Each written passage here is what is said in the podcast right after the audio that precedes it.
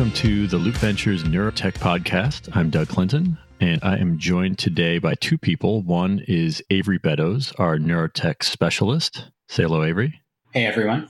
And the other is Brian Pepin. He's the founder and CEO of Rune Labs, one of our most recent investments. And so, Brian, it is great to have you on. Yeah, thanks. Glad to be here, Doug.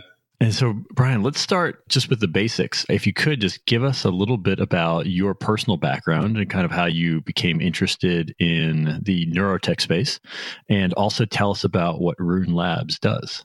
So, you know, I'd been trained as an electrical engineer at University of Washington and at Berkeley, and started a few companies, kind of wireless sensor networks and consumer electronics, and sort of spun those out. I kind of let my co-founders run them, and I uh, was thinking about what to do, and this is maybe I guess 2012, and decided I was going to take a chance and really dive into neurotech deep at Berkeley with a few guys there, Michel Maharbiz and Jose Carmena, who had been working on cool brain machine interface stuff. And a lot of that stuff kind of led into these big DARPA programs like subnets later. But at the time, it was a mix of building interesting new hardware software systems for neuroscience experiments. And so decided to kind of try and finish up my PhD doing that fell in absolute love with the space and the way neuroscience was trying to answer all these really hard problems about not only disease, but the human condition and how the promise of better computing and better imaging, all this stuff was sort of accelerating things and was kind of planning to make my career in that, but got sidetracked because I ended up getting sort of on the tail end of my PhD work, a job offer to join this secret project at Google from a few guys I had worked with previously at Berkeley. And that turned out to be the very beginnings of the smart contact lens program inside Google X. So I was maybe the 11th or 12th person to join that team. And that sort of spiraled into a few other projects. And then eventually Conrad came in and brought everything together as Google Life Sciences and spun out into Verily. So ended up being in that kind of four and a half year journey from this tiny project to this 700 person behemoth at Verily and learning a lot along the way about not only the technology side, but doing product and strategic BD and healthcare. I spent a lot of my time there working on one project in particular, which was called Galvani. And it was a big joint venture that we did with GlaxoSmithKline to basically develop neuromodulation approaches to treating diseases which hadn't traditionally been treated by neuromodulation, starting out with a lot of work in autoimmune disease like RA and things like that. So I got to help identify and do that deal and also build the engineering team for that project. And that really got me back deep into neuromodulation and got me thinking about, again, all the opportunities and possibilities for it. And then towards the end of 2017, beginning of 2018, I'd been at Verily for a while. They were starting to focus on some other types of products more in the hospital and payer space. And I was thinking, well, maybe I really want to get deep back into neuroscience and neuromodulation and neurotech. And so eventually I left Verily and decided to start this company, Rune Labs, which is really focused on furthering and helping neuromodulation reach its full potential for delivering really amazing therapies to patients with brain diseases like Parkinson's and major depressive disorder and Alzheimer's and developing new therapies for these indications faster. And our approach to that is basically do that through better software and data availability. So really provide software interfaces to patients, clinicians, and researchers that are really optimized for neuromodulation and bringing in data from all these sources and aggregating it and then leveraging that data to not only make the therapy delivery better, but enable new insights that can be used to uh, develop new important therapies. It's a great journey that ties together a lot of the pieces of what you're building at Rune. And Brian, maybe before we dig in a little more on Rune, why don't we zoom out first and talk a little bit more broadly about the neuromodulation industry. And it's so exciting that you really wanted to build Rune to support it. What do you see in terms of the opportunities there? One way that I look at it is in terms of just unmet need for brain diseases. And so, you know, if you look at, let's say, oncology and cancer, there's this metric of economic burden. You know, the United States has a certain level of economic burden from cancer, and it's in that case, maybe it's around 160 billion. And about half of that actually is spent on therapeutics. And so that's kind of a ratio. economic burden is about twice what's spent on therapeutics. And in like rheumatoid arthritis, you have an economic burden of 40, 50 billion, about a quarter of that is spent on therapeutics. And if you compare that to brain diseases, so Parkinson's, 50 billion economic burden, but only about 3 billion or 4 billion is spent on therapeutics. You have depression, $200 billion economic burden, but only maybe 10 billion is spent on therapeutics. Alzheimer's and dementia is like a $300 billion economic burden, something like $3 billion is spent on therapeutics. And so you have these cases where there's just a massive gap between all the pain people are experiencing and what basically drugs can do at this point. Because when I say therapeutics, most of that market right now is drugs. And so it strikes me that if new therapies can come along to take advantage of different paradigms, there's just a lot of demand. There's a huge market, pent up demand, and a lot of good that you can do. So that's kind of number one. And then for me, thinking about why neuromodulation instead of drugs and why neuromodulation can be sort of disruptive of the standard of care is sort of rooted in this idea that brain diseases are different than other things that we've been able to treat with drugs in the past. And there's a couple of reasons why. Part of it is they tend to be pretty unique to the human physiology. There aren't really good animal models for depression or Parkinson's or dementia that model all of the complexity of what goes on in the human brain. And so you have this case where drugs go through animal testing for safety, but you really still don't know the efficacy until they go to humans. And then you have this really abysmal ratio of success in drugs going into human trials because you're kind of flying in blind to a certain respect.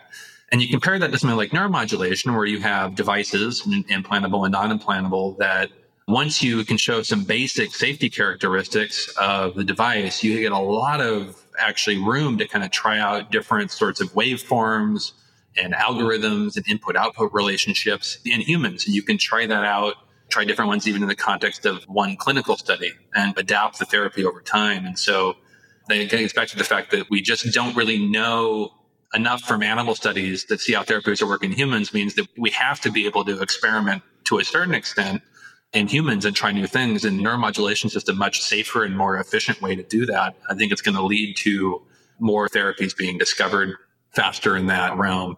The other side of it is that these diseases are much more time varying, even sort of hour to hour, but certainly along a circadian cycle and month to month. Parkinson's and depression and Alzheimer's, they evolve and they present differently. And so you ideally want a therapy which can be really adaptive to patient needs.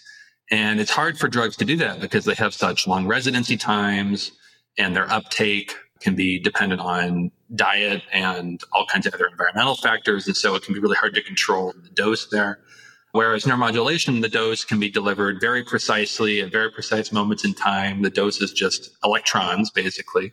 And you have these new devices which can sort of sense relevant physiological signals, which tell you a lot about that current state of the brain. And then you can obviously use that information to optimize dose as well. And so you have these characteristics of neuromodulation, which are really different than pharma. The fact that you can try different things in humans, the fact that you can evolve a therapy really quickly over time, which I think just make it much better suited to these specific types of disorders. And across depression, Parkinson's, Alzheimer's, I mean, these things that probably, if you think about it, affect every family in the United States, if not the world, touches every family somehow. Where are we seeing neuromodulation have the most impact today? Where is the most advancement? The first place that neuromodulation has had a big impact is Parkinson's. And a big reason for that, there's historical reasons. We actually knew a lot about how neuromodulation might affect Parkinson's from decades of lesioning and neurosurgical techniques to remove parts of the brain and how that was affecting different aspects of the disease. But also the symptoms that neuromodulation is treating in Parkinson's are movement symptoms, which as a neurologist, you can sort of visually see. So as you're sort of evolving a program, a neuromodulation program, trying to find the optimal setting and parameters for a given patient, you can actually visually see in the clinic how they're responding and tune appropriately. And that's actually a really big, important aspect of why that particular therapy in the context of DBS has been a success, where you've seen clinical trials in depression and dementia and Alzheimer's since the early 2000s. They haven't yet translated to commercial Although maybe we'll get into this. I think that's changing as you start to have sense neural signals that are available that can actually drive some of that. Of course, the other big neuromodulation market is spinal cord stimulation for chronic pain, which again is based on other observations that people had made about lesioning and how certain injuries were affecting pain from the lower limbs and back. And so you can put a stimulator in somebody's spinal cord and it sort of seems to be interrupting these pain signals. But oddly enough, less is sort of known about how exactly that works. Pain is still a rather mysterious thing, hard to quantify and things like that, even maybe compared to some other psychiatric disorders. It makes sense. Maybe as a follow up, as we think about where neuromodulation the industry is today obviously these treatments are invasive treatments. How much of a bottleneck or headwind in the near term do you think the invasiveness of these treatments are even though we know that they're very effective? There's a clear market of people if treatments are available they don't really have any other option pharma or anything else and they're very likely to get an implant. And it's, it's, not everybody with Alzheimer's, it's certainly not everybody with depression, but it's a selection of five or 10% of the worst patients who have the most severe symptoms, the hardest to treat conditions, and whose quality of life is extremely poor in the absence of having viable therapies who would, who will kind of go in for implants. And certainly over the last five years, the surgical process itself has improved a lot. So the time has come down by about 50%. You're able to do these surgeries completely image guided now. It actually used to be the case when DBS started that patients had to be awake during their surgery in order to accurately locate the implant, which, as you can imagine, maybe limited the patient population a little bit for people who were willing to do that. But you'd be asleep now, image guided, fewer rates of misplacement, things like that. And so all it's getting better. The devices are getting smaller, recovery times are faster. And so all that's definitely headed in the right direction. So there's that base population of people who just have no good options right now and whose surgery will, would be life saving, if not life altering at least. Then there's a whole evolving suite of neurotechnologies, which fundamentally are trying to do the same thing as something like deep brain stimulation. You're trying to affect precise temporal and spatial input output of information into the brain that are not less invasive. And so you have things like transcranial magnetic stimulation, so BrainsWay and, and neurostars on the stimulation side, and you have really interesting things like Mary Lou Jepsen's Openwater project with the helmet mounted MRI imaging, where you can say, oh, wow, and this might actually open up a whole new suite of time series neural data to the world that wasn't there before. So I think, yeah, a lot of promise near term from implants, but yeah, going forward, I think there's applications of the way these therapies are delivered to a, a much wider population. Totally agree. It's yeah, it's one of the things that I think Avery and I are very much excited about as the industry evolves. The um, minimization of the invasiveness to maybe even you know non-invasive methods.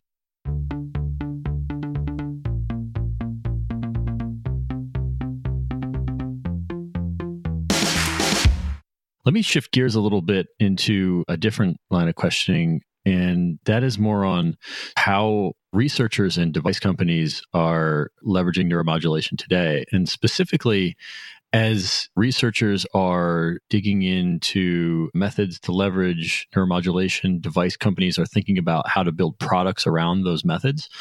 What are the problems that they are facing as they're building on this technology?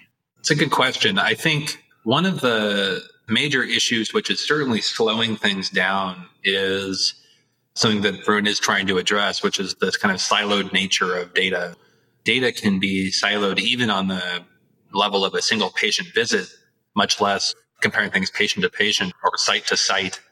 And it can be very hard if you're looking at data from feasibility trials and you're looking at data from single patient visits or a few patients at a time to draw conclusions about what we should take to a pivotal trial or what we should modify in order to make the therapy work better for more people or how is this going to perform in a larger population.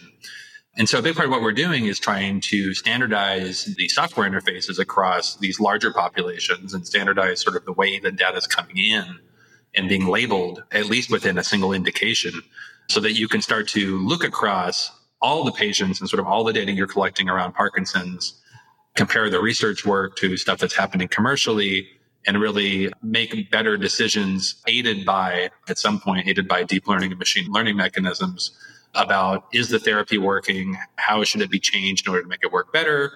What's the sensitivity and specificity going to be like in a larger population? How do you select the right population for a study? All that good stuff. And so that's kind of a big barrier right now, which we're trying to help out with. The field has changed quite a bit in the last five years, partially due to Medtronic, which has been the original dominant group in the field, losing a lot of its exclusivity on hardware due to some of the original patents expiring. And so for the first time ever in the last couple of years, now you have some pretty robust competition in the space from Boston Scientific and Abbott and NeuroPace, kind of all, all four of them. And so you actually have this interesting dynamic now where these companies are competing for researchers in a certain extent. Whereas before everybody kind of had to use Medtronic, now people can try to use the device, which is sort of best suiting their research. And then there is sort of a dynamic in the field. I'm not sure how helpful this is, but it is certainly the dynamic where the companies have to support the research because they're putting one of their devices in a person and that device is going to be in there for a length of time and there's liability associated with that there's cost of ongoing support and things like that and so the companies tend to request or, or demand some fairly aggressive rights to ip that's developed at an early stage in order for them to give out that support in some cases, that seems to not be very problematic, where you have stuff that's maybe supported by the NIH and researchers are mostly interested in publishing, and there's pretty well aligned incentives there. But certainly it may be discouraging some more entrepreneurial stuff in the space, like what you see, for example, in biotech startups and things like that, because you're sort of having to give away the farm very early on. And that's an interesting dynamic, and I think it will evolve, and we're sort of fall. Brian, one question I have for you is how does the desire for closed loop technologies work its way into the competition and also into what hopefully is an inflection in these therapies? It's a good question. I mean, I was just at this DBS think tank thing that Mike Okun put on down at University of Florida, and, and the general consensus there seemed to be that the real initial application of sensing and closed loop was going to be in, in sort of automated programming and auto tuning. So right now, it's very time consuming for both the neurologist and the patient side once you get this implant to kind of program all the optimal settings in. The kind of hope is that by leveraging endogenous signals from the brain, you can do a lot of that somewhat automatically or semi automatically and result in better overall patient outcomes and reaching those outcomes faster. And so I think that's the first thing we're going to see. And I think we're going to see that relatively soon within the next, let's say one to three years. That should become pretty much standard of care.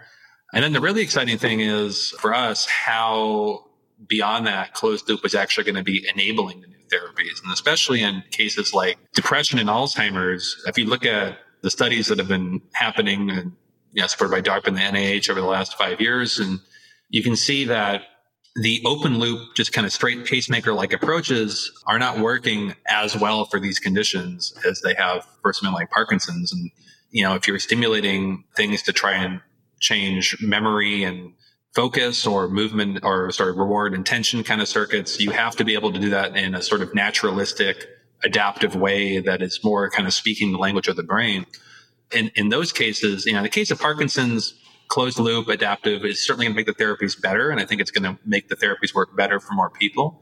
But in the case of depression and Alzheimer's, those algorithms are going to be, I think, fundamental to making those indications scalable and really have enough effect size to be a marketable product. And so in that case, the therapy and the IP around the therapy is these closed loop algorithms. And those are going to be essential for having something that's going to work for people and something that you can put out there into the market. And Brian, when you were talking about some of the companies in the space, Medtronic, Boston Scientific earlier, I'm curious what you've learned their sort of philosophy is on software development. Like we know they're so good at developing this hardware, but building closed loop systems from a software perspective is obviously more complex, as you noted, than open loop stuff. So, how are they thinking about the software component of their devices becoming more important, and how does Rune play into that? I think they, they all sort of think about it in different ways. You know, they're culturally coming from a very different background when it comes to software development. They started out in hardware. Their initial software teams were firmware teams. They've started to branch out into more application type software, stuff that can, you know, run on a tablet, stuff that maybe is starting to get it into connected data world. But uh, they've also taken a lot of hits in software as well. I mean, there's a lot of sort of bad news and press that can get out there where somebody hacks into a pacemaker or somebody shows they can hack into a closed loop insulin pump. And, and all of a sudden the software starts to feel like a liability and there's a lot of, you know, risk associated with it. And so they're culturally coming from a background of, okay, we're going to build this software. We're going to build in a very high quality environment, but we're not going to take a lot of risk with it developing it, maybe something brand new. And I think where I've seen a lot of these companies kind of balance that out is in partnerships and in some cases acquisitions, but a lot of partnerships recently around pairing these, you know, older guard medtech companies with newer software, data, AI focused companies to, to do some really interesting things. And you know, in Medtronic's case, they've had a relatively long running partnership with a company called Glooko around diabetes, their diabetes portfolio. They just announced a partnership with a company called Viz.ai around new software based workflows for stroke. And so there seems to be this interesting dynamic where I think they're aware that business models are changing, that workflows are changing, that technology is going to have a massive impact on pretty much every aspect of their business. But they're willing to partner in this area where, you know, maybe they haven't developed as strong of a core competency and open up a little bit in a way that, you know, allows people to, on the outside, experiment around, figure out what works, and then partner with Medtronic in a way that ties it in with the healthcare business. Absolutely. I think there's yeah, great opportunities for Rune to kind of pull some of these pieces together, make the data, as you talked about, sort of more usable. And that brings me to my last question, Brian, which is as you think about the opportunities in building the neuromodulation space, helping accelerate development in the space, could you tell us about just your vision longer term for Rune over the next five to 10 years? You know, we see both in neuromodulation and beyond for these brain disorders, the therapy is really essentially becoming software, right? So you have a piece of code that's personalized to you that is telling your implant and your phone and maybe other things sort of what inputs and outputs should be happening at any given time to sort of optimize your indication, optimize your care to your specifications. And as we get closer and closer to that, I think there's going to be more and more room for a company like Rune to be sort of essential to development and delivery of these therapies. And for you know us to kind of even evolve sort of different models of how these therapies can be delivered. And i think we're coming from a world that's sort of based on pacemakers and having almost like an appliance model where you're selling a piece of hardware that's going to run on a warranty for a fixed amount of time and moving to a new world where yes there is underlying hardware but most of the value of the therapy is in this code which can be updated continuously that can get better over time. It's a characteristic of software that tends to get better over time as more data comes into play. And we just want to be right at the center of developing and delivering new therapies for brain disease with those models and help as many patients as possible benefit from what we think is going to be a real important revolution in healthcare. Excellent. It's a space that we're obviously super excited about. And we're honored to be investors in Rune and to work with you in Rune. And we're also honored to have you on our podcast. So, Brian, thanks for the time, and we'll talk to you soon. It was my pleasure, and super glad to have you guys on board as well.